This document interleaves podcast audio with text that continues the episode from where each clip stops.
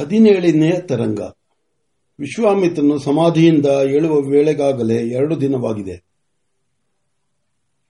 ಆತನು ಹಾಗೆ ಪದ್ಮಾಸನದಲ್ಲಿ ಕುಳಿತು ಮನುಷ್ಯಮಾನದಲ್ಲಿ ಇಪ್ಪತ್ತಾರು ದಿನಗಳಾಗಿವೆ. ದೇಹವು ಯಾವ ರೀತಿಯಲ್ಲೂ ತೊಂದರೆ ಕೊಟ್ಟಿಲ್ಲ. ಸಮಾಧಿಯಿಂದ ಕಣ್ಣು ಬಿಡುತ್ತಾ ಹಾಗೆಯೇ ಇಬ್ಬರು ತೇಜೋವತಿಯರ ದರ್ಶನವಾಯಿತು.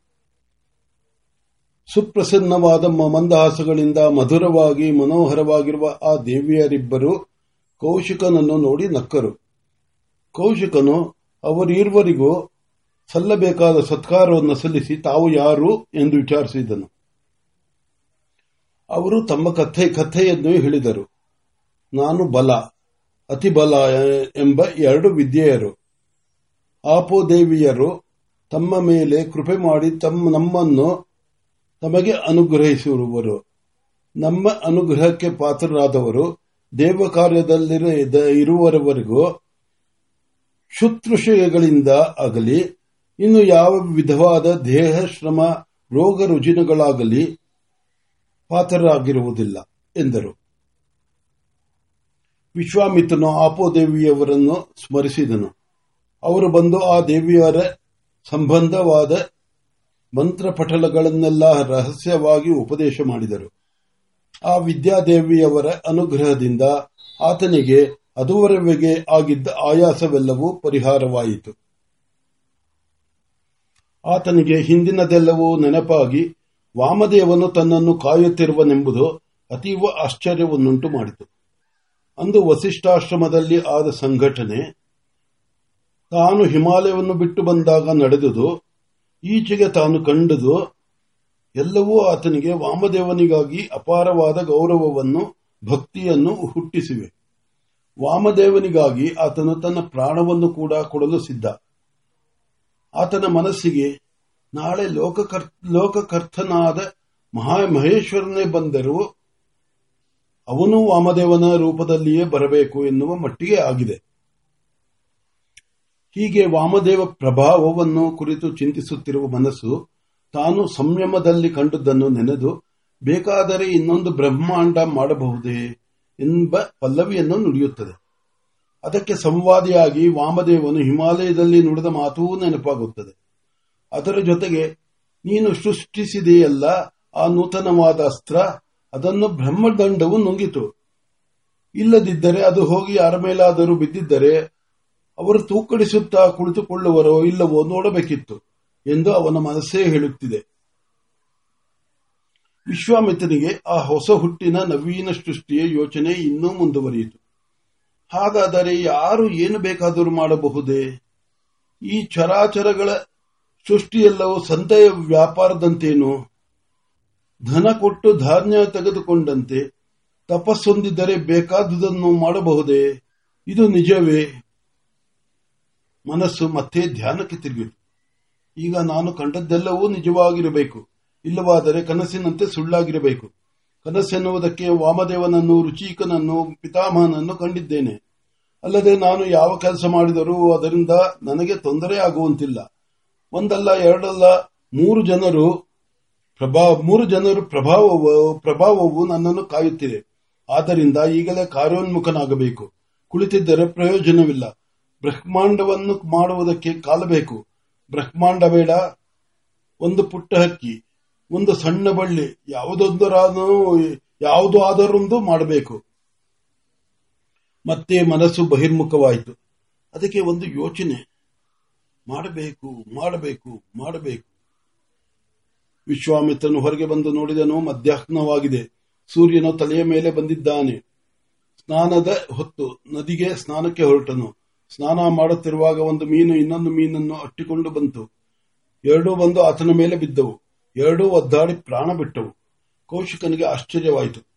ತನ್ನನ್ನು ಮುಟ್ಟಿದ ಕೂಡಲೇ ಅವೇಕೆ ಪ್ರಾಣ ಬಿಡಬೇಕು. ತಾನೇನು ವಿಷಪುರುಷನಾಗಿರುವೆನೋ? ಅಲ್ಲಿಯೇ ನಿಂತನು. ಆ ಎರಡು ಸತ್ತು ಮೀನುಗಳನ್ನು ಅಲ್ಲಿಯೇ ಒಂದು ಕಲ್ಲು ಮೇಲಿಟ್ಟನು. ಮತ್ತೊಂದು ಮೀನು ಹಿಡಿದು ಮುಟ್ಟಿದನು. ಅದೂ ವಿಲವಿಲನೆ ಒದ್ದಾಡಿ ಸತ್ತು ಹೋಯಿತು.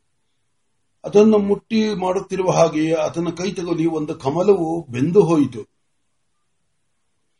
ಇನ್ನು ಕೌಶಿಕನಿಗೆ ಅನುಮಾನ ಉಳಿಯಲಿಲ್ಲ. ದಡದಲ್ಲಿದ್ದ ಒಂದು ಮರದ ಚಿಗುರನ್ನು ಕಿತ್ತುಕೊಂಡನು.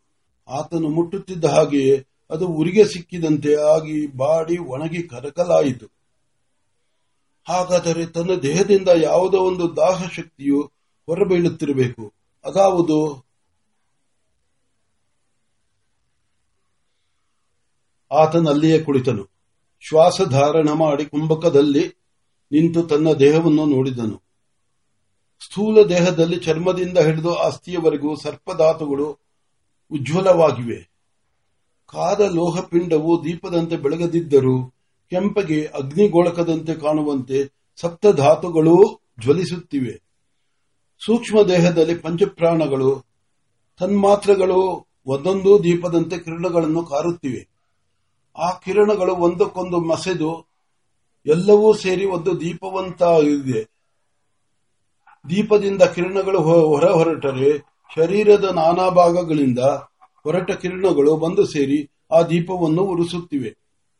ಕೌಶಿಕನಿಗೆ ಆಶ್ಚರ್ಯವಾಯಿತು. ಆ ತೇಜಸ್ಸನ್ನು ಹಿಡಿದು ಧ್ಯಾನಿಸಿದನು.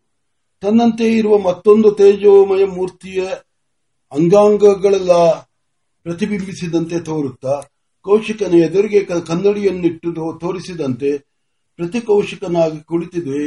ಅದು ಮಾತನಾಡಿತು.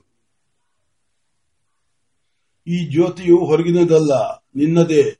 ದೇಹ ದೇಹದಲ್ಲಿಯೂ ಪ್ರಾಣಪಾನ ಗತಿಗಳಿರುವವು ಈ ಪ್ರಾಣಪಾನಗಳ ಮಥನದಿಂದಲೇ ಅಗ್ನಿಯು ಹುಟ್ಟಿ ದೇಹವನ್ನು ಬೆಚ್ಚಿಗಿಡುವುದು.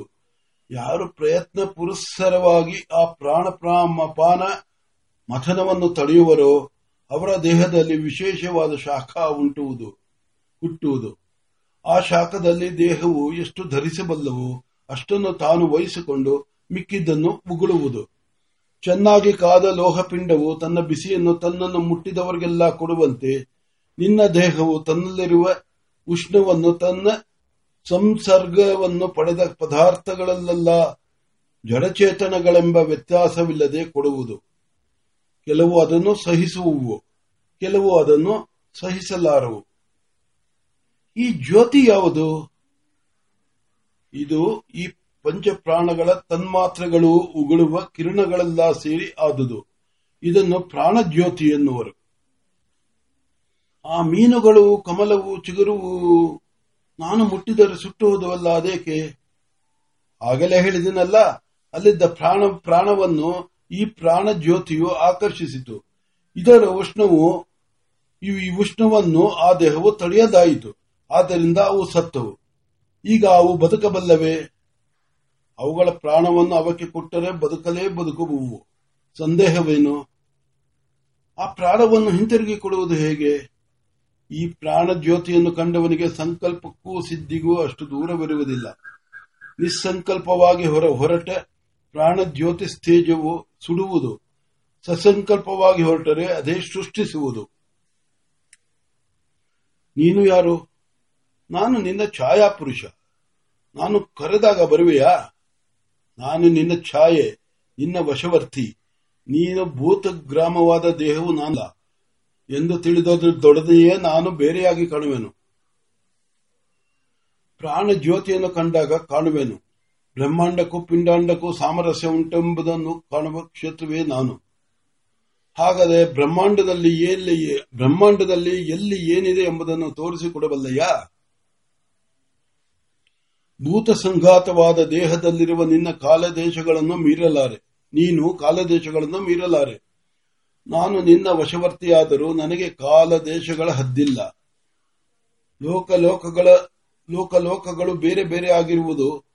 ಕಾಲದೇಶ ಭ್ರಾಂತಿಯಿಂದ ಆ ಭ್ರಾಂತಿಯು ತೊಳಗಲು ಎಲ್ಲವೂ ಕರತಲಾಮಲಕವಾದಂತೆ ತೋರುವುದು. ನಿನ್ನನ್ನು ನಾನು ಏನು ಬೇಕಾದರೂ ಕೇಳಬಹುದೇ? ಆಗಲೇ ಹೇಳಿದಿನಲ್ಲ, ನಿನ್ನ ದೇಹವು ನಿನ್ನ ಮಾನದಂಡ. ನೀನು ಅದರ ಹಿಡಿತದಲ್ಲಿರುವವರೆಗೂ ನೀನು ಅದರಂತೆ ಶಾಂತ, ಅನಂತವಲ್ಲ. ಮುಂದಕ್ಕೆ ಕೇಳಲು ಕೌಶಿಕನಿಗೆ ಮನಸ್ಸು ಬರಲಿಲ್ಲ. ಏಕೋ ಏನೋ ಅಲ್ಲಿಗೆ ಮಾತು ನಿಲ್ಲಿಸಿದನು. ಎದರು ಬಿಂಬವು ಕರಗು, ಕರಗುವುದಕ್ಕೆ ಆರಂಭವಾಯಿತು. ಮತ್ತೆ ಕೇಳಿದೆನು, ಕೇಳಿದನು, ಇದೇಕೆ ಕರಗುತ್ತಿರುವೆ? ಎಲ್ಲಿಂದಲೋ ದೂರದಿಂದ ಕೇಳಿದಂತೆ ಕೇಳಿಸಿತು. ನಿನ್ನ ಮನಸ್ಸು ಇನ್ನೆತ್ತ ಕಡೆಯೋ ತಿರುಗಿತು. ಇನ್ನೊಂದು ಗಳಿಗೆಯೊಳಗಾಗಿ ಮತ್ತೆ ತೇಜೋಬಿಂಬ, ಅದು ಕರಗಿತು. ಕೌಶಿಕನು ಕಣ್ಣು ತರೆದನು, ಸಂಜೆ ಸಮೀಪಿಸುತ್ತಿದೆ. ಕುಳಿತಿದ್ದ ಕಲ್ಲು ಕಾದು ಚುರುಚುರು ಎನ್ನುವಂತಿದೆ ಕೌಶಿಕನಿಗೆ ನೆನಪಾಯಿತು. ಪ್ರಾಣ ಜ್ಯೋತಿಯನ್ನು ಕಂಡವನಿಗೆ ಸಂಕಲ್ಪಕ್ಕೂ ಸಿದ್ಧಿಗೂ ದೂರವಿಲ್ಲ. ಆ ಮೀನುಗಳನ್ನು ಮುಟ್ಟಿ ಇವು ಬದುಕಲಿ ಆ ಮೂರು ಮೀನುಗಳು ಹಾರಿ ನೀರಿನಲ್ಲಿ ಬಿದ್ದು ಓಡಿ ಹೋದವು ಚಿಗುರು ಮತ್ತೆ ಹಸುರಾಗಿ ಹೊಳೆಯಿತು. ಕೌಶಿಕನು ಸಂಜೆಯವರೆಗೂ ಅಲ್ಲಿಯೇ ಕಲ್ಲಿನ ಮೇಲೆಯೇ ಕುಳಿತಿದ್ದನು. ಆತನ ಕೈ ತನ್ನ ಮೇಲಿರುವ ತಲೆಯ ಭಾರವನ್ನು ಹೊತ್ತಿದೆ. ತಲೆಯು ಚಿಂತನ ಭಾರದಿಂದ ಬಗ್ಗಿರುವಂತೆ ಮುಂದಕ್ಕೆ ಚಾಚಿಕೊಂಡಿದೆ. ಅವನಿಗೆ ಒಂದೇ ಯೋಚನೆ. ಪ್ರಾಣವೆನ್ನುವುದು ಇಷ್ಟೇನೆ. ಬೇಕಾದರೆ ಕೊಡಬಹುದು, ಬೇಡವಾದರೆ ತೆಗೆದುಕೊಳ್ಳಬಹುದು. ಇದಕ್ಕಾಗಿ ಲೋಕವೇಕೆ ಇಷ್ಟು ಒದ್ದಾಡುವುದು? ಪ್ರಾಣವೆನ್ನುವುದು ಪಾತ್ರೆಗೆ ನೀರು ಹೊಯ್ದಂತೆ. ಅದರಿಂದ ಬಗ್ಗಿಸಿಕೊಂಡಂತೆ ಆಯ್ತಲ್ಲ. ಹಾಗಾದರೆ ಈ ಲೋಕದಲ್ಲಿರುವ ಎಲ್ಲರ ಪ್ರಾಣಗಳನ್ನು ಒಳಗೊಂಡ ಪ್ರಾಣ ಹೊಂದಿರಬೇಕು. ಅದರಿಂದ ಈ ಪ್ರಾಣ ಪ್ರಾಣಗಳೆಲ್ಲ ಬದುಕಿರಬೇಕು ಎಂದು ಏನೇನೋ ಯೋಚನೆಗಳು ಬಂದವು.